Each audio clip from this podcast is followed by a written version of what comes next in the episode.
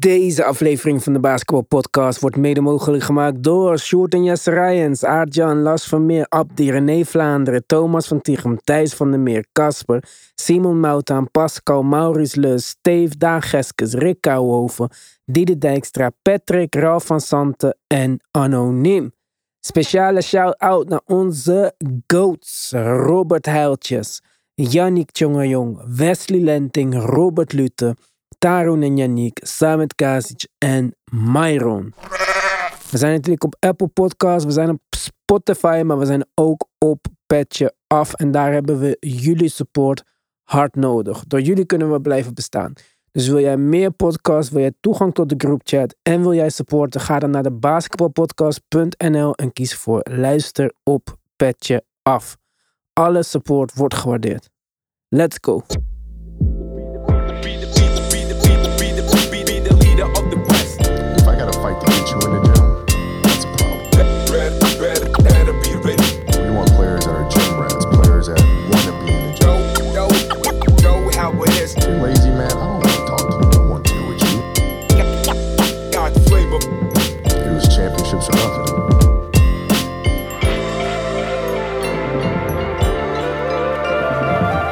Ja, het is dollar time.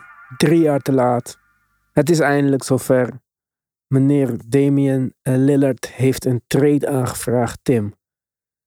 Ja. En ja, ik zei 3 jaar te laat. 4 jaar, 5 jaar. Ik denk dat ze gauw ze CJ traden en van plan waren het nog een keertje opnieuw te gaan doen met Anthony Simons. Het eigenlijk ook kansloos was. Denk ik ook. Maar ik denk dat het goed nieuws is voor... Nou ja, de Simons, maar met het oog op Scoot en eventueel Shaedon Sharpe.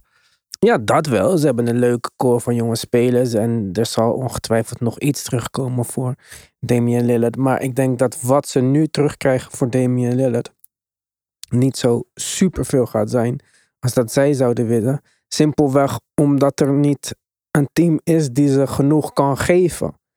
Damian heeft aangegeven dat hij het liefst naar de Heat gaat. Portland heeft al laten weten, kan natuurlijk ook een strategie zijn, dat zij zich niet verplicht voelen om mee te werken aan die trade.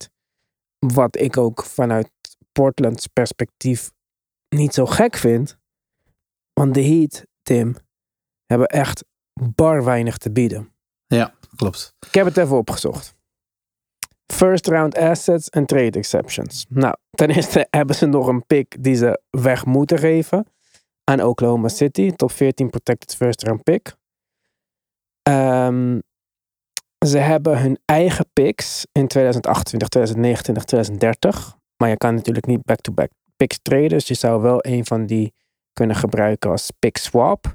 Ze hebben dus pick swap ook beschikbaar in 2027. Dus het maximaal wat ze kunnen bieden aan first round pick zou zijn 2028, 2030 en swaps in 27 en 29. Ja.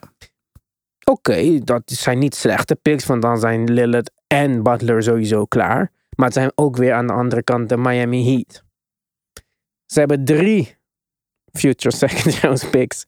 Dat is echt bar weinig.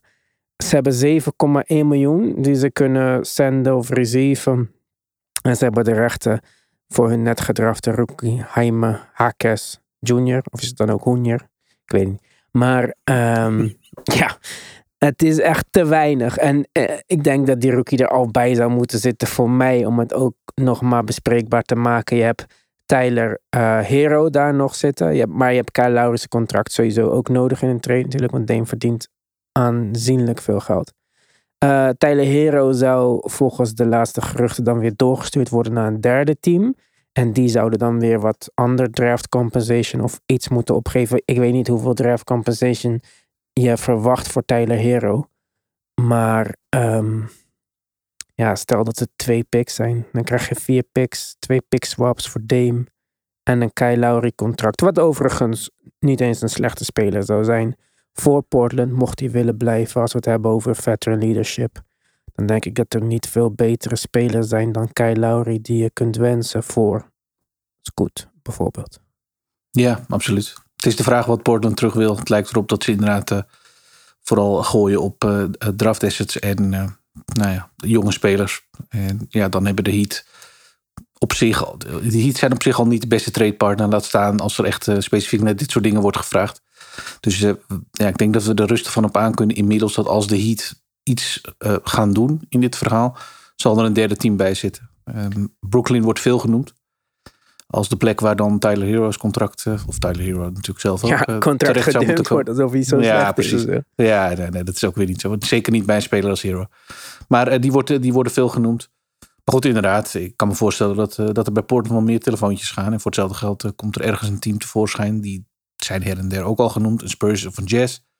Die toch voor wat betreft Portland's wensen veel betere pakketten kunnen samenstellen. Ja, kijk, je zei Portland, je zei Spurs, je zei Nets. Waarom zouden de Nets de Heat helpen om Dame te krijgen, terwijl ze zelf een veel beter pakket aan kunnen bieden? Ja, ik vind dat ook een beetje moeilijk te rijmen. Ik weet niet beter dan dat de Nets zelf ook wel interesse hadden in Dame. En ja, als je dan nu als derde partij wordt aangehaakt om nota bene het contract van Hero te absorberen, om het zo maar even te noemen. Maar, die op zich wel fit daar, maar ja, om het mogelijk te maken, ja, dan lijkt me dat een beetje de achterdeur uit, eerlijk gezegd. Ja, want kijk, de Nets hebben inderdaad veel picks en zo. Ze hebben bijvoorbeeld hun eigen picks in 28, 29 en 30. Nou, dat hadden de Heat ook, dus dat is misschien niet zo heel bijzonder. Maar ze hebben ook natuurlijk de Phoenix first round picks, unprotected, 25, 27 en 29. Ze hebben het recht om te swappen in 2028 met Phoenix. Ze hebben de Sixers first round pick, top 8 protected in 2027 en 28. Ze hebben een Dallas Mavericks first round pick, unprotected, uit 2029. En ze hebben 8 second round picks available. Dat is al een stuk meer. Maar stel je voor dat ze nou niet geïnteresseerd zijn in Dame. En dat de Heat desperate zijn om die Hero in iets van picks te swappen. Dan kunnen zij bijvoorbeeld ook het contract van Hero en Duncan Robinson accepteren. Picks geven met Ben Simmons erbij. En dan zijn ze in een salary dump ook af van Ben Simmons. Ja. Desperate Heat moet dat toch misschien doen. Ja, die scenario's zijn ook al voorbij gekomen. Nee, klopt. Daar zou ik inderdaad ook zeker wel oren nemen als ik in was. Dus er zijn zeer veel mogelijkheden. Je zou zomaar kunnen verwachten dat dit nog wel even tijd gaat nemen om voor Portland de beste uitkomst tevoorschijn te krijgen. Want ja, Portland heeft al aangegeven, zoals je al zei, dat is natuurlijk niet zo heel gek. Alles leuk en wel, maar we gaan hier niet voor 50 cents aan de dollar zorgen dat Damian Lillard bij de Heat terechtkomt. Er moet ook wat voor ons te halen vallen. En ja, ik denk dat dit inderdaad ook een beetje een grensgeval was waarop dat nog kan. Ik weet niet of als je volgend jaar deze streep zou trekken, je nog net zoveel voor Dame zou kunnen krijgen als dat er nu, denk ik, nog wel te halen valt. Ik denk dat er nog wel de nodige interesse is en dat teams echt nog wel bereid willen zijn om ver te gaan om hem binnen te kunnen halen. Ja, ik ben benieuwd. Kijk, onder de nieuwe CBA zijn draftpicks meer waard. Dus ik ga ervan uit dat we niet zo'n return gaan zien voor Dame als dat we zagen voor bijvoorbeeld een Gobert of zo. Ik denk dat de Blazers spelers terug moeten krijgen, want ze hebben net Jeremy Grant een contract gegeven. Dus ze kunnen niet zonder spelers spelen. En met alleen Jeremy Grant, Scoot en Anthony Simons, ja. Shaedon Sharpe. Ja, Shaedon Sharpe, oké, maar dat is wel een apart team, zeg maar. Ja, dat wel. Mochten ze traden met de San Antonio Spurs, die hebben alle mogelijkheden op deze planeet. Ze hebben Charlotte picks, Toronto picks, Atlanta picks, Chicago picks en hun eigen picks van 2024 tot en met 2030. Daarbovenop hebben ze 17 second round picks, 23 miljoen cap space en de Keldon Johnsons, Devin Verzels, achtige spelers om terug te sturen. Ik zou Verzels nooit in de trade stoppen, maar Allah. Nee. Maar als zij zouden willen, hebben zij by far het beste pakket in handen. Of de dat mogelijkheid om het beste pakket te maken. Alleen, ik zei eerder van, ik zou graag een ervaren point guard zien bij Wemby. Om hem wat meer het NBA pick-and-roll systeem en zo te leren. Ik denk niet dat Dame dat is. Dat is niet zijn specialiteit. En ook voor Dame, denk ik. Ik ben geen Dame-fan, maar ik zou het heel leuk vinden als hij in Miami terechtkomt. Want dan denk ik dat er daar voor hem de beste kans is om te winnen. En als je je voorstelt wat Miami heeft gedaan met wat Miami de afgelopen jaren heeft gedaan met Gabe Vincent en dat soort mensen. Ja, moet je voorstellen als daar gewoon een Dame rondloopt. Ja, absoluut. Ik vind de fit voor Dame bij de Heat is van de mogelijkheden de absolute perfecte om ook nog serieus mee te gaan doen. En dat is uiteindelijk wat hij wil natuurlijk. Anders had hij net zo goed in Portland kunnen blijven. Dus perfect. Ik denk dat de Heat aanmerkelijk beter worden als Dame er is. Dat klinkt een beetje, flauw. Maar dat is zeker niet bij alle genoemde situaties het geval voor Dame. Maar ik ben bij de Heat wel overtuigd dat die echt... die kunnen echt beter worden. En voor een deel is dat misschien ook wel moeten bij de Heat. Omdat ze natuurlijk ondertussen wel gewoon Vincent en Strus zijn kwijtgeraakt. Dus die voor niks. Die backcourt daar is wel echt veranderd ten opzichte van wat we gewend waren. En als ze straks een aanvallende schutter in de vorm van Dame op de guard hebben. Samen met Jimmy natuurlijk, die zijn rol speelt. En Bam in de frontcourt. Ja, dan staat er wel wat hoor.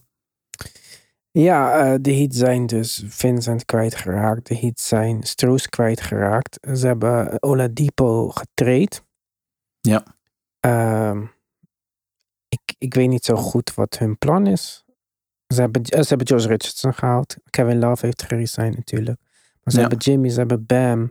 Ze hebben Duncan Robinson, Caleb Martin. Natuurlijk de revelatie van vorig seizoen. Misschien dat Jovic een stap gaat maken. En dat die geheime hakjes... goed is in één keer. Maar ja, het is niet zo rooskleurig voor de Heat. Maar ja, als ze Dame zijn, dan vergeten we de Gabe Vincent en Max Strus snel, denk ik. Ja, lijkt mij ook, inderdaad. Het is nog niet super overtuigend bij de Heat. Maar dat hebben we vaker gezien natuurlijk. En dan staan ze er toch wel weer als ze het voor elkaar krijgen om Dame te landen. En het lijkt ook alsof ze daar wel een beetje mee bezig zijn. Het feit dat Oladipo naar de tanden werd getraind, was niks anders dan cap relief. Ze proberen gewoon het een beetje onder controle te houden daar. Wat betreft de uitgaven, want die werden wel erg. Het werd wel erg duur allemaal. En ja, als Dame daar straks bij komt, dan staat er toch gewoon weer een Heat met misschien wel meer verwachtingen dan aan het begin van vorig seizoen. Dus. Ja, dan zou je net zien dat ze niet halen wat ze die seizoenen daarvoor hebben hebben gehaald. Ja, vanuit een underdog rol. Ja, dat is waar. Ja. Die kans heb je. Ook interessant natuurlijk voor wat er met James Harden gaat gebeuren.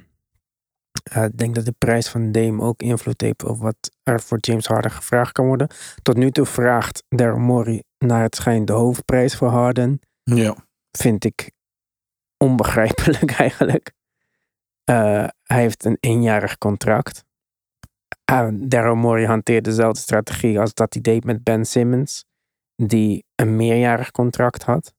En dit is niet Ben Simmons. Zelfs de belofte van Ben Simmons is meer dan een eenjarig contract van James Harden. En James Harden die gewoon niet gaat resignen bij een team die voor hem treedt. Als het niet een team is wat hem bevalt. Dus deze strategie kan heel hard terug... en hij kan ook niet verlengd worden. Je krijgt Harden waar hij ook heen gaat voor de restant van het jaar. En dan is hij free agent. En misschien komt hij dan bij je terug. Dat is altijd maar weer afwachten. Tuurlijk, die beloftes kunnen we doen. Maar... Ja, maar je hebt geen mogelijkheid om hem binnen te halen en dan te verlengen. Dat kan niet. Heel gevaarlijk spelletje wat Sixers aan het spelen zijn. Tel daarbij op dat ze geen extension aangaan met Tyrese Maxey. Van hun kant is dat om... de meest breed mogelijke flexibiliteit over te houden in een volgende free agency window. Die strategie kan ook wel eens fout uitpakken. Ik vind dat ook spelen met vuur. Ja. Dat is een beetje een technisch verhaal inderdaad, maar ik hoop dat het contact met Tyrese Maxey goed is en dat er voldoende vertrouwen is over en weer, want dat is wel noodzakelijk in deze, omdat je normaal gesproken gewoon nu al tot actie overgaat. En blijkbaar nu, ik neem aan de toezegging dat het uiteindelijk allemaal wel goed komt met hem. Nu op zoek gaat naar zoveel mogelijk ruimte volgende zomer. Om dan eventueel te kunnen toeslaan. Dus dat moeten we maar afwachten. Ja, ik denk niet dat dat de beste strategie is. Hoe goed je ook bent met iemand. In een jaar kan heel veel gebeuren. En als daar nog eens een verzoek van Embiid tussendoor komt of zo. Misschien dat Maxey dan wel gewoon zegt, ik heb er geen zin in. Nou ja, waar ze dan misschien op hopen is dat Maxey dan sleutels krijgt en dat het zijn team wordt. Ja, oké. En wat als zij zeggen, hey, we willen je wel houden voor 30 miljoen. En er komt weer een Houston of zo die gewoon zegt, Tyrese Maxey, hier heb je 40. Ja. Wat is nou de laatste speler dat dit is gebeurd, wat helemaal mislukt is? Dit is al eens eerder voorgekomen. Ik heb het van de week gelezen, maar... Ik heb het ook gelezen. Ik weet welk voorbeeldje was dat nou. Ik kom er wel weer op. Ja. Hey, nieuws net binnengekomen, even tussendoor, want we gaan het zo hebben over de winners en losers. Eric Gordon, tekent bij de Phoenix Suns. Dat is zeker een van onze winners natuurlijk.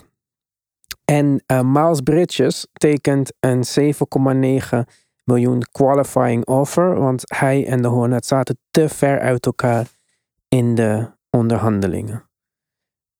Kijk, ik ken helemaal niks van die situatie, maar ik denk alweer gelijk, wat een ondankbare bitch is dit, hé. Ja, hij moet toch blij zijn dat hij überhaupt terugkeert in de NBA. Ja, zie je, ik weet helemaal niet waar ik het over heb. Straks is er gewoon... Er was een vet disrespectful over gedaan of zo. Ja, die kans heb je. Dat ze hem gewoon geloofbald hebben en op die manier...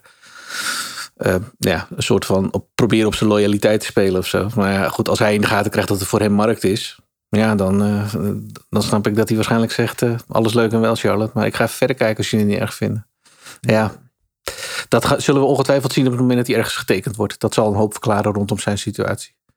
Ja. Hey, die Maxi-extension, we springen van de hak op de tak. Het voorbeeld dat ik bedoelde was natuurlijk Kawhi Leonard in 2014... toen ze hem lieten wachten. Hij vervolgens de Finals MVP won. En dan konden zij de cap space preserven om LaMarcus Aldridge te signen. Ja, dat was het. En dat heeft natuurlijk niet helemaal goed uitgepakt. Dus als zoiets gelijks voor Maxey gebeurt, terwijl je Harden al hebt verloren voor 1 pick, al je andere picks zijn weg en Embiid zegt ik ga er vandoor, ja, dan... dan is het niet meer goed te praten. Dan is het de process 2. Ja. En dan sla je zo voor je kop achteraf. Dus het is... Morey, het is inderdaad absoluut risicovol wat ze doen. Ja. En zo is het natuurlijk in een soortgelijk is het ook geëindigd bij Houston. Weet je? Op een gegeven moment waren alle picks die er mogelijk waren weggetraind. We hadden Chris Paul geprobeerd. We hadden Westbrook geprobeerd. We hadden John Wall geprobeerd. We hadden Carmelo Anthony geprobeerd. Niks werkte. Alles was op. Capella weg. We hebben geen centen. En toen was het op. Ja, klopt. Het is letterlijk helemaal opgemaakt daar. En toen vertrok hij. Ja. En de Sixers zijn op 70-80%. Ja. Dus dit is echt sterkte Sixers fans. Winners en losers. Positief of negatief beginnen? Zullen we positief beginnen? Is goed. Wat is jouw winner? Voor mij is het Phoenix. En... Nou, daar komt de signing van Eric Gordon nog eens bovenop. Maar ik vind wat zij eigenlijk meteen al vanaf moment 1 in free agency gedaan hebben. Door heel agressief iedereen te tekenen. En meteen eigenlijk het grootste deel van hun team rondom die supersterren. Want het was natuurlijk een hele grote vraag. Hoe gaat Phoenix dit in hemelsnaam een beetje mooi, leuk rond krijgen? Hebben ze eigenlijk best wel opgelost met een toch een leuke lijst aan spelers die ze getekend hebben voor allemaal hele kleine contracten. Ja. En nu daar Eric Gordon nog bij komt als de ultieme roleplayer veteraan natuurlijk die hij inmiddels is, denk ik van ja, je kan zeggen wat je van ze wat je wil en dat doen we denk ik ook wel, maar dit hebben ze toch in de ruimte die ze hadden, in de beperkte ruimte die ze hadden, vind ik heel leuk opgelost. Ik vind dat er een aantal hele leuke namen tussen zitten en ook een aantal hele goede fits en ze hebben de juiste jongens teruggehaald in Damian Lee en Josh Okogie, dus ik weet niet, ik vind dat knap. Ja, een van de namen die niet terugkwam was Jock Landale. Wij vroegen ons af waarom is Drew Eubanks nou per se beter? Gaan mensen überhaupt het verschil weten tussen die twee? Maar Jock Landale heeft een lekker contract getekend bij Houston voor 8 miljoen per jaar. 3 jaar, dus dat was verklaarbaar. Dat kon Phoenix hem gewoon niet betalen. Damian Lee terug, zoals je al zei. Drew Eubanks als vervanger voor Landale. Keita Bates Diop van de Spurs. Chimezie Metu van Sacramento. Ja. Okogie terug. En Yuta Watanabe, ex-teamgenoot van Kevin Durant. Kreeg niet zoveel speeltijd aan het einde van het seizoen. Maar ja, goed. Vraag Jackie waarom dat was. Ik kon het natuurlijk goed vinden in die line-up met Kyrie en KD. Schoot career high van 3 volgens mij. Ja, ik denk dat dat aan de cover een hele goede aanwinst is. Ja. En nu dus Eric Gordon daar bovenop. Eric Gordon is dan vandaag binnengekomen. Die anderen waren allemaal 11:05. Ze hebben echt zoveel personeel daar die allemaal meetings tegelijk kunnen aangaan. Er was absoluut geen sprake van contact of tempering of wat dan ook. Nee, ben je gek, tuurlijk. Nee. Ja, maar ik denk, zoals je al zei, ook in jouw Tim Talk, optimaal gedaan naar de omstandigheden. En ik vind het wel leuk als teams zo assertief handelen. We hebben het straks over losers. En dit doen eigenlijk precies het tegenovergestelde. Ja. Wie heb jij als winnaar? Ja, de Lakers. Vorig seizoen, bij de trade deadline, kon ik niet geloven wat zij voor elkaar kregen met wat hebben ze uiteindelijk geruild. Een halve pick, 2 pakken suiker en een halve speler of zo. En ze kregen Bamba, Beasley. Dat zijn nu niet de beste voorbeelden aangezien ze allebei weg zijn. Maar het was gewoon een goede trade deadline op dat moment. Roei natuurlijk. En nu doen ze eigenlijk gedeeltelijk hetzelfde. Ik vond vooral natuurlijk de Gabe Vincent was eigenlijk voor mij die er het meest bovenuit sprong in eerste instantie. Vooral omdat ik hem in een hoger salary range had verwacht. Ik weet niet hoe dat met jou zat. Ik wist niet op een gegeven moment meer hoe ze het deden, maar ze haalden de ene naar de andere verborgen cap space tevoren. Dat vond ik wel interessant. Het feit alleen al dat Austin Reeves en Rui Hachimura behouden zijn gebleven. Ja, D'Angelo Russell ook. Daar heb ik persoonlijk wat minder mee. Maar wie weet dat hij nog voor een trade chip te gebruiken is. Wie weet dat hij een renaissance van zijn carrière beleeft. Hij is tenslotte ook nog maar 27. En had in de regular season heeft hij ook goede momenten gehad. Maar goed, Gabe Vincent is sowieso daar om druk op de ketel te zetten. Ze verliezen Dennis Schröder. Ja, oké. Troy Brown Jr. Allah. Cam Reddish komt. Ik ben zeker fan van Cam. Maar dit is wel al zijn derde laatste kans ongeveer. En we hebben het vaak over hem natuurlijk. Zijn talent is groot. Bij de Knicks wou elke Knicks-fan minuten voor hem. Toen hij werd getraind. Zelfs voor Josh Hart zeiden mensen van nee, hier gaan we spijt van krijgen, tips, dit, dat. Maar ja, er is wel een reden ondertussen waarom het bij Duke niet lukte, bij Atlanta, bij de Knicks en bij de Trailblazers. Maar als het ergens moet lukken, dan is dat wel misschien onder begeleiding van LeBron James. Als ik me niet vergis, is het ook een clutch client. Of was hij in ieder geval sowieso. Dus misschien dat er iets mee te maken heeft. Maar zeker een van de latere kansen voor Cam Reddish. Ze halen Jackson Hayes van de Pelicans. Ook niet uitgepakt zoals we hadden verwacht. Dat was toch een speler waar de Pelicans toen een pick voor hebben getraind om er 2 terug te krijgen. Nog wat onderontwikkeld. Misschien er is ook niet zoveel ruimte voor. Bij de Pelicans, bij de Lakers vervult hij een grotere rol, denk ik. Ik denk dat zij heel erg behoefte hebben aan een dynamische springveer-achtige center om wat druk te zetten op de ring. Dat hebben ze met hem teruggekregen. En hij is nog jong genoeg dat we niet kunnen zeggen dat er niks meer in zit. Dus ik ben benieuwd. En Taurean Prince, dat vind ik oké. Maar dat is niet voor mij de meest shinieste ding. Ik denk dat hij het prima gaat doen naast LeBron, maar nee, daar word ik niet warm of koud van. Maar nee, klopt. Al deze namen bij elkaar, dat wel. Kijk, het feit alleen... Kijk, zo'n camera, dus los van dat ik niet weet hoe goed hij gaat zijn en zo. Maar er is niet zoveel druk op hem. Hè? Als Roy al gaat starten, wat ik me afvraag, dan is hij misschien de tweede power forward van de bank achter Roy. Ala. Of small forward of wing, hoe je het wilt noemen. Maar het is... het zijn jonge lichamen die kunnen spelen. En dat is wat de Lakers denk ik wel nodig hadden. En met Austin Reeves en Rui en D'Angelo Russell en Gabe Vincent heb je gewoon een hele mooie leeftijdscategorie aanvullend op wat oudere LeBron en Anthony Davis. En ik denk dat dit ook sustainable keuzes zijn van de Lakers. En ik ben blij dat ze dit hebben gedaan en niet Kyrie of James Harden of gekkigheid, zoals het vaker in het verleden ging, snap je? Dus ja.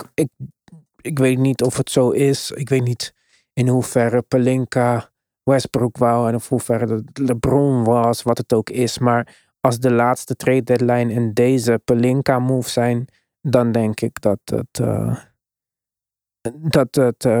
in de goede handjes is. In goede handen is de touwtjes. Ja, absoluut. Ik denk dat de Lakers inderdaad de juiste spelers hebben teruggehaald en een aantal hele leuke erbij hebben weten aan te trekken, waarvan Gabe Vincent natuurlijk de headliner is, maar je noemde Jackson Hayes al, ook dat is een low-key, zoals ze dat dan zeggen, maar wel hele leuke signing. 2 jaar op het vet minimum. Ja. Dat doet hij goed. Nog maar 23, dus ja, over welke vet hebben we het eigenlijk? Hij brengt inderdaad iets wat ze goed kunnen gebruiken daar. Ik denk dat de Lakers een van de voorbeelden zijn, als je zo dat lijstje ziet, van teams die het gewoon over de hele linie genomen goed gedaan hebben. Ze hebben de juiste, zoals ik zei, ze hebben de juiste noten geraakt voor wat betreft het terughalen van spelers, want ze hadden er natuurlijk nog wel meer. Dus dit zijn, wat mij betreft, de juiste namen. Zeker Austin Reeves en Rui natuurlijk. Mm. En ja, uiteindelijk viel de bidding war die we verwacht hadden voor Austin Reeves alles mee. Die was er namelijk niet. Maar dat is ook gek, hè, achteraf gezien. Want waarom is er niemand die ook we zeiden tegen elkaar om maar te treiteren of het iets wat moeilijker te maken, gewoon dacht van nee, laten we kijken of we hem kunnen krijgen met een 18 miljoen contract. Ja, klopt. Ja, dat was, het werd ook her en der wel verwacht. Maar er zal wel een team zijn dat opstaat en zegt, nou, we gaan het in ieder geval proberen. Het is het proberen waard. Ja, ik dacht, je kon hem 20 geven zelfs. Ja, en toen er op dag 1 ook nog niks gebeurde vanuit Lakerskant, zeg maar. Ja, dat voert dan alleen maar de geruchten dat er misschien nog wel de ruimte wordt geboden om een officier te doen. En de Lakers wachten dat gewoon af. Nou ja, dat viel uiteindelijk alles mee. Lakers en Reeves kwamen er gewoon samen uit voor. Ja, in dit geval dus heel goed nieuws voor de Lakers. Want die hoeven niet de hoofdprijs voor hem te betalen. En worden niet op stank gejaagd met een contract wat aan de achterkant nog eens heel erg duur gaat worden. Ja, precies. Nee, dit zijn hele goede deals. Hij en Rui allebei. Dat Rui meer krijgt dan Austin Reeves. Had je dat verwacht als je dat van tevoren had? Nou, uiteindelijk niet verwacht. Van Rui werd dit bedrag, wat hij, volgens mij heeft hij nu 17 gemiddeld per jaar gekregen, 3 jaar. En Reeves zit rondom de 14 gemiddeld. Ja, maar wel voor 4 jaar natuurlijk. Ja, over een langere periode. Ja, inderdaad. Als het aan mij had gelegen, had die verhouding misschien iets wat de andere kant op geweest. Maar ik snap het. Het is een logisch gevolg van. Ja. En volgens mij heeft Austin Reeves een player optie, als ik me niet vergis. Dus kan... Kan het wel. Als je mij van tevoren deze 2 bedragen had gegeven, deze 2 namen en zei connect the dots, had ik gelijk die 17 naar Austin Reeves getrokken. Ja, dat lijkt me ook had mij ook de meest logische uitkomst geleken. Maar goed, ja.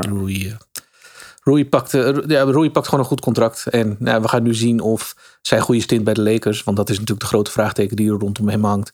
Was dit een vloek? Was dit een goede eerste fase? Of krijgt hij het dus voor elkaar om gewoonweg veel beter te gaan schieten dan dat hij in de rest van zijn carrière ooit gedaan had. Ja. Ja, ik vind het een interessante combinatie van spelers die ze hebben aangetrokken voor interessante contracten. En dat is voor mij ook belangrijk. Ik ben blij voor hen dat ze Dennis Schröder hebben laten gaan. Ik vond hem een goede speler voor vet minimum. Maar wat Toronto met hem van plan is, snap ik absoluut niet. Nee, die hebben hem als vervanger van VanVleet gehaald. Nou, met alle respect voor Schröder, die het inderdaad, vond ik, bij de Lakers best oké deed. Is Schröder als vervanger van VanVleet, vind ik nogal een verschil. Nou, dat brengt ons dan ook gelijk bij de eerste loser. Toronto Raptors. Ja. Ik dacht van tevoren, ze gaan het run it back. En dat vond ik al een beetje losing. Maar ik dacht dat ze VanVleet wat terug zouden krijgen. Ze leken daar zelf ook iets wat van overtuigd. Omdat ze niet echt opdoken in andere rumors, voor andere spelers. Ik hoorde kort even Gabe Vincent. Wat ik dan logisch had gevonden. Ik weet niet, hij doet mij altijd al denken aan Fred VanVleet. Klopt. En nou ja, VanVleet gaat weg voor een contract waar we denk allemaal over eens kunnen zijn. Dat kon Toronto simpelweg niet betalen. En dat hadden ze ook niet moeten betalen. Want dat had voor hen salary cap-wise geen... Didn't make sense. Ja. Oké, dus daar moet je dan mee leren leven. Maar als dan jouw grote move is om Dennis Schröder 12,7 miljoen gemiddeld te geven, 30 jaar oud, terwijl dus Gabe Vincent 11 krijgt, ja, dan snap ik het even niet. Nee. Dan had ik had letterlijk dan niet Dennis Schröder gehad. Want dit, ik snap hem gewoon niet. Ik snap de fit niet. Ik snap niet wat je deze nieuwe coach nu verwacht te laten doen. Hoe moet hier een team uitkomen dan? We hebben Siakam-rumors. Ik zou me niet eens verbazen als die alsnog wordt getraind. Klopt, dat zou mij inmiddels ook niet meer verbazen. Nee. Ja, Peutel is terug. Oké, leuk. En Jalen McDaniels. Ja, oké, dat is wel een goede aanwinst. Maar als we ergens niet tekort aan hadden bij Toronto, was het lengte en defense. Ja. Ja, dat hadden we wel. We hadden andere shit nodig. Ja, klopt, absoluut. Het is voor mij ook een beetje gisteren waar Toronto nu heen wil. Maar de moves die ze tot nu toe gemaakt hebben en de balans die we daaruit kunnen opmaken is in ieder geval niet heel positief, vind ik. En geeft in ieder geval ook niet echt een antwoord op van we gaan dit of we gaan dat doen. En dat vind ik een beetje vervelend. Kijk, je kan keuzes maken die links of rechts afgaan en daar kun je over debatteren. Maar maak in ieder geval een keuze. En ik krijg het gevoel dat de Raptors die keuze een beetje voor zich uit aan het stellen zijn de hele tijd. Ja, maar dat deden ze de vorige trade deadline al en nu weer. Ja, en Gary Trent opt-in, zeg maar. Dat was ook al een aparte move. Ja. Ja, Anunoby, zoveel interesse altijd geweest. Maar wat wordt het nou voor hem? Hij gaat ook het laatste jaar van zijn contract in, als ik me niet vergis, toch? Dus, of in van de laatste. Ja, ik denk nog 2 eerlijk gezegd. Maar... Oké, maar anyway, dit is... Ja, ik weet niet. Ik vind het een heel... En hij heeft weer aangegeven dat hij meer kansen wil. Oh ja, dat was het, ja. Bij de aanstelling van een nieuwe agent heeft hij aangegeven dat hij bij zijn volgende contract wil onderhandelen. Of mee wil nemen in de onderhandelingen. Hoeveel touches en dat soort dingen hij krijgt. Dus ja. Maar ja, dat horen we. We horen in ieder geval al consistent hetzelfde van hem. Het is niet dat je zegt, hij wil eerst dit en dan... Nee, hij is heel duidelijk in wat hij wil. Hij wil meer touches, hij wil meer schoten, hij wil meer de bal in zijn handen. Nou, dan had ik, als ik de Raptors was, gezegd van... Oké, laten we dan proberen met Scottie Barnes als de main ballhandler... en geef maar wat meer touches aan Anunoby dan. Nee, we halen Dennis Schröder voor 12 miljoen. Kansloos. Ik kan het niet meer met je eens zijn. Toronto is... blijft te stil en is op nog geen enkele overtuigende manier nu bezig om het gat dat een speler als VanVleet, die toch gewoon dus wegloopt nu, op te vullen. Los van wat er gaat gebeuren als een Siakam-trade gaat plaatsvinden, wat misschien nog wel gaat gebeuren. Ja, dat kan het hele roster weer omgooien natuurlijk. Lijkt het er vooralsnog op alsof ze nergens heen gaan, zoals we dan zeggen. Ja.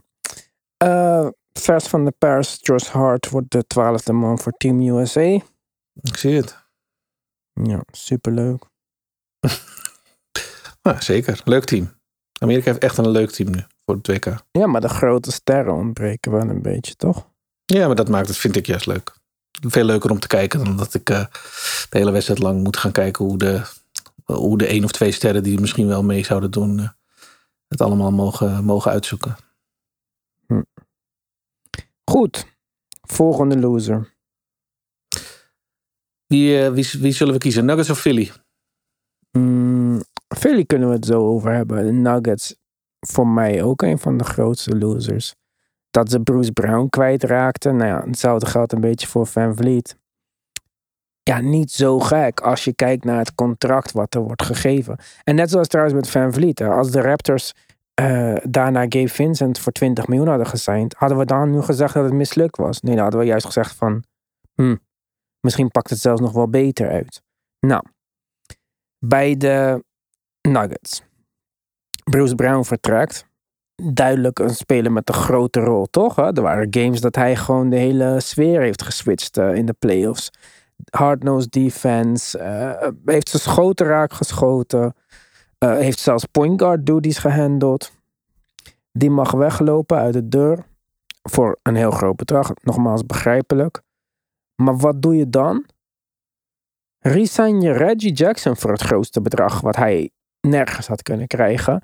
met een player option in het tweede jaar. Die man heeft de hele playoffs niet gespeeld. Nee, die raakt uit de rotatie vlak voor de playoffs. Ja. What the fuck? Mm-hmm. Ja. Ik geloof dat DeAndre Jordan terug is. Nou, oké, dat schijnt een goede lockerroom guy te zijn. Dus dat is allemaal nog tot daar aan toe. En Jeff Green vertrekt. Dat was ook een hele belangrijke rotatiepiece. En ik snap de hele strategie. En ze hebben waarschijnlijk fantastisch gedraft met al die late picks en guys die gelijk kunnen bijdragen. En dat is allemaal leuk en aardig. Maar er moeten ook een paar veterans zijn die het spel al kennen. En zoals Phoenix in de eerste dag daar 7 van uit de hoge hoed wist te toveren. Waar was Denver's interesse in Eric Gordon? Ja. En als je Reggie Jackson voor dat bedrag zijn, dan hebben we het over een point guard. De point guard markt was voor de verandering enorm ruim en enorm groot. En nog steeds wel een klein beetje. Er zijn nog wel wat leftovers. Dus het is niet dat je geen keuze had. Er waren zat alternatieven. En er waren er heel veel die ik zo uit mijn hoofd kan noemen. Die veel betere alternatieven waren. En waarschijnlijk ook nog wel iets kunnen bijdragen in een playoff setting. Want daar gaat het natuurlijk om. Het is leuk dat je Reggie Jackson signed. En hij zal zijn minuten misschien in het reguliere seizoen ook wel maken. Maar we hebben het hier wel over een speler die, zoals we net al zeiden, in de playoffs uit de rotatie raakte. Ja, leuk. Dus waar heb je die nu precies voor gedesigned dan? Ja, maar misschien gaat hij nog beter worden op zijn 33ste. Precies. Dat lijkt mij een sterk verhaal. En ondertussen is dan dus de balans dat je die terughaalt. Waarvan we dus vraagtekens kunnen hebben richting de playoffs. En Jeff Green, wat absoluut een belangrijke rotatiepiece was vanaf de bank. Dat hebben we de hele playoffs lang en het hele seizoen. Maar vooral de playoffs gezien. Die vertrekt dus. Thomas Bryant ook voor niks gehaald dan. Ja, nou ja, dat was ook al. Dat zagen we gedurende. Ja, zoveel gespeeld als Reggie Jackson, Tim. Ja, daarom. Dus die is weg. En Jeff Green nu naar de Rockets. Ja, dat zijn toch wel. Met name Jeff Green vond ik wel opvallend en verrassend. En dat ze Reggie Jackson terughalen vind ik echt onbegrijpelijk. Ja, ik ook. Een leuke quizvraagje over Reggie Jackson. Weet jij waar hij geboren is?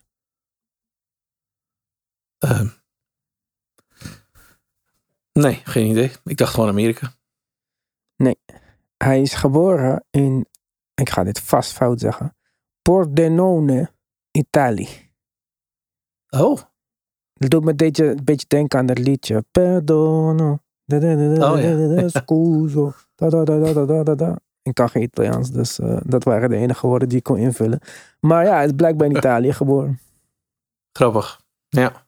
Misschien kan hij dan in plaats van Banchero wel zijn plicht vervullen. Ik zou denken dat hij een kans maakt. Hebben ze geen behoefte aan, jongen. Oh. Jammer. Philadelphia. Ja. Weer een apart verhaal, Tim. Kijk, dat Harden gebeuren had ik echt eerlijk gezegd niet zien aankomen. Want ik dacht dat Morey hem ten koste van alles zou resignen. En ik vond eerlijk gezegd ook dat hij een relatief goed seizoen had gehad bij Philly, fit-wise. Eens, klopt. Dus daar snap ik iets dan niet helemaal, denk ik. Want als iemand hem kent, dan is het Daryl Morey. Dat denk ik ook. Die heeft hem daarheen gehaald met alle kennis. Harden heeft zich opgesteld als de ultieme pass-first guy, zeg maar. Heeft zelfs games gewonnen in de playoffs voor ze. Heeft zich niet minder of meer Harden-achtig gedragen dan alles wat we van hem hebben gezien in zijn carrière. Heeft echt aangepast aan Embiid. Maar toch wouden ze niet met hem verder op de lange termijn. Ja, nou wouden ze niet met hem verder. Volgens mij heeft hij aangegeven dat hij weg wilde, toch? Nee, ik dacht ook dat zij niet een lange toekomst met hem meer voor zich zag. Ah, oké. Ja. Ja, het een beetje opvallend verhaal. Ik weet niet in hoeverre de dynamiek met Joel Embiid hieraan heeft bijgedragen. De kritiek in de playoffs was nog wel eens dat Embiid te weinig de bal in zijn handen kreeg op de, laten we zeggen, de belangrijke momenten. Dus dan even de serie. En wat gaat hij doen dan? Turnovers maken? Ja, nee. Ik praat het niet goed. Ik probeer een klein beetje de verklaring te zoeken waarom je want wij als buitenstaanders zouden inderdaad zeggen van joh, Volgens mij was het niet zo verkeerd allemaal, gegeven de omstandigheden. Dus ja, maar dit is toch wat hij wou? Opeens... Ben Simmons was toch niet goed? Want dan kon hij toch de bal niet passen naar andere mensen? Nu heeft hij toch iemand anders die de bal in zijn handen kan hebben... en die wel een klatschot kan maken? Of niet? Ja, klopt. Eens. Ik vind het ook. Ik weet ook niet exact wat hij wil, maar... Als hij maar niet dat hij niks wil, dat is het enige wat mij boeit. Ja. Iedereen kijkt nu in Philly naar die ontwikkeling. Want vroeger of later... Ik denk niet dat we deze zomer al zover zijn, maar... Het komt nu wel steeds dichterbij. Dat merk je aan alles. Dus ja. Philly ondertussen, en dat was eigenlijk de reden dat we ze noemden, raken ook nog gewoon toch weer een paar rotatiespelers kwijt hier in dit free agency, in de eerste dag van free agency. Dus ja. Los van de ontwikkeling Harden gaat het met de diepte van het team ook niet echt lekker. Shake Milton raken ze kwijt. Ja, spelers die ze zelf gedraft hebben, ook nog eens een keertje. En met de opkomst van Tyrese Maxey is hij iets op een zijspoor beland. Maar er was gewoon een seizoen dat hij 13 punten per wedstrijd scoorde. Er waren playoff-series wat hij 15 punten per wedstrijd scoorde. Dat hij de revelatie een beetje leek te zijn van de Sixers. Niet ontwikkeld, voetsie, gratis en voor niets. Jalen McDaniels, vorige trade deadline gehaald. Niet natuurlijk net zo goed als zijn broertje, maar 25 jaar oud.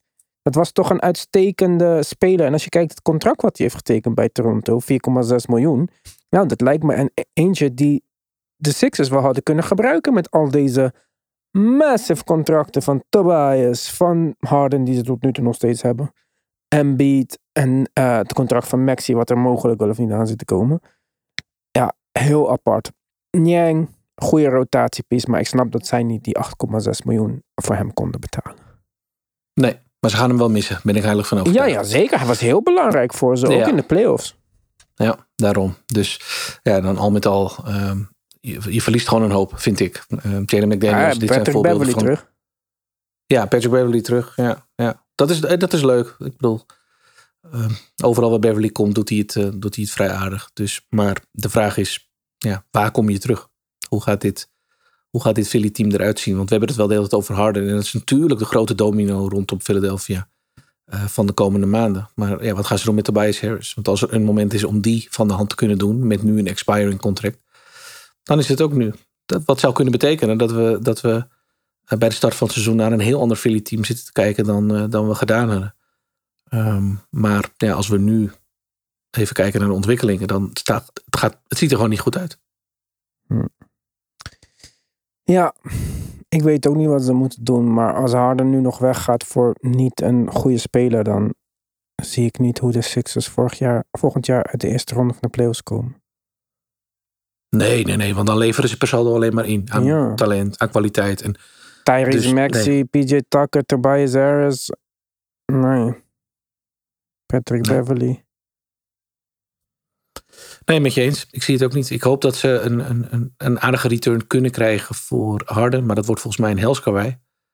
En ja, daar gaat Morey, zoals het in ieder geval eruit ziet, zijn tijd voor nemen. Dus dat kan nog wel eens een beetje een lelijke wending krijgen als dat lang gaat duren. En ja, is er dan een team dat uiteindelijk overstag gaat en zegt van nou, we geven iets meer terug dan we eigenlijk wilden om Harden binnen te halen. Ik weet het niet. Ik zou niet weten welk dat team dat zou moeten zijn. Ja, exact. Behalve de Clippers. Ja, maar wat gaan de Clippers geven? Ik denk echt precies dat die overs heel erg gaan tegenvallen. Dat is echt Morris, Covington een klein beetje. Ja, en ze willen de leuke jonge jongens schijnen ze er niet bij te willen doen.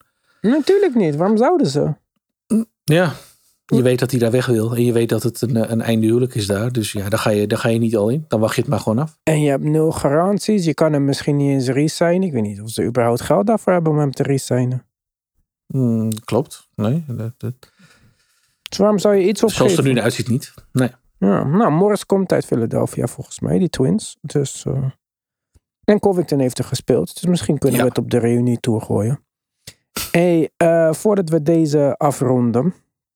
Nog wat extra context voor de Miles Bridges deal. Zat me toch een beetje dwars. Ja. Hij wordt natuurlijk gerepresenteerd door Clutch. Dat verklaart deze moeizame onderhandelingen. Maar als hij dus dit qualifying offer tekent, wordt hij de tweede speler in de league met een veto power op een trade, no-trade clause-achtig, na Bradley Beal. Wordt hij dan wel getrade? Als hij die trade approved, dan gaan de bird rights niet mee naar zijn nieuwe team. Dus vrij kansloos. Ja. Voor de Hornets, om iets met hem te doen, bedoel ik. Ja, klopt. Wat er uiteindelijk gebeurd is, ik heb het nu ook even 2 keer gelezen, is inderdaad, ze waren bezig met de onderhandeling voor een eventuele verlenging. Daar kwamen ze er niet uit. Zaten ze vrij veel van elkaar af. Hij heeft dus nu een qualifying offer ondertekend voor het komend seizoen. Wat betekent dat hij voor 7,9 miljoen komend seizoen bij de Hornets speelt. En daarna is hij unrestricted free agent. En dat is uiteraard waar het op dat moment om te doen is, want dan kan hij gaan en staan waar hij wil. Okay. Dus, en dan gaan we zien wat voor seizoen hij bij Charlotte gaat draaien als hij weet dat ze niet uit de contractonderhandelingen zijn gekomen. Ja, weet ik niet hoeveel ruimte hij gaat krijgen om daar de sterren van de hemel te spelen. Als ze toch weten dat hij de deur uitloopt. Waarom zou je hem die kans geven? Helemaal als er andere spelers zijn met precies zijn frame, length en abilities. Exact. Ze hebben uiteraard op een andere positie denk ik Brandon Miller. Maar ze hebben natuurlijk PJ Washington ook op de 4e die restricted free agent is nu nog. Ja. Als ze die terughalen, dan... ja. Zitten ze denk ik goed? Nou, 2 jaar niet gespeeld in de NBA straks. Heel veel succes daarmee. Tim, we gaan kijken wat er nog meer gaat gebeuren allemaal. Petje af hebben we al opgenomen. Die staat als het goed is tegen de tijd dat jullie dit horen al online. Wij zijn aan het eind van deze week weer. Ik zou zeggen, geniet van de free agency periode. Want dit is toch wel een van de... ja, na de playoffs misschien wel een van de spannendste dingen die er in de NBA kunnen gebeuren. Ja, absoluut. Oké, jongens. Tot van de week.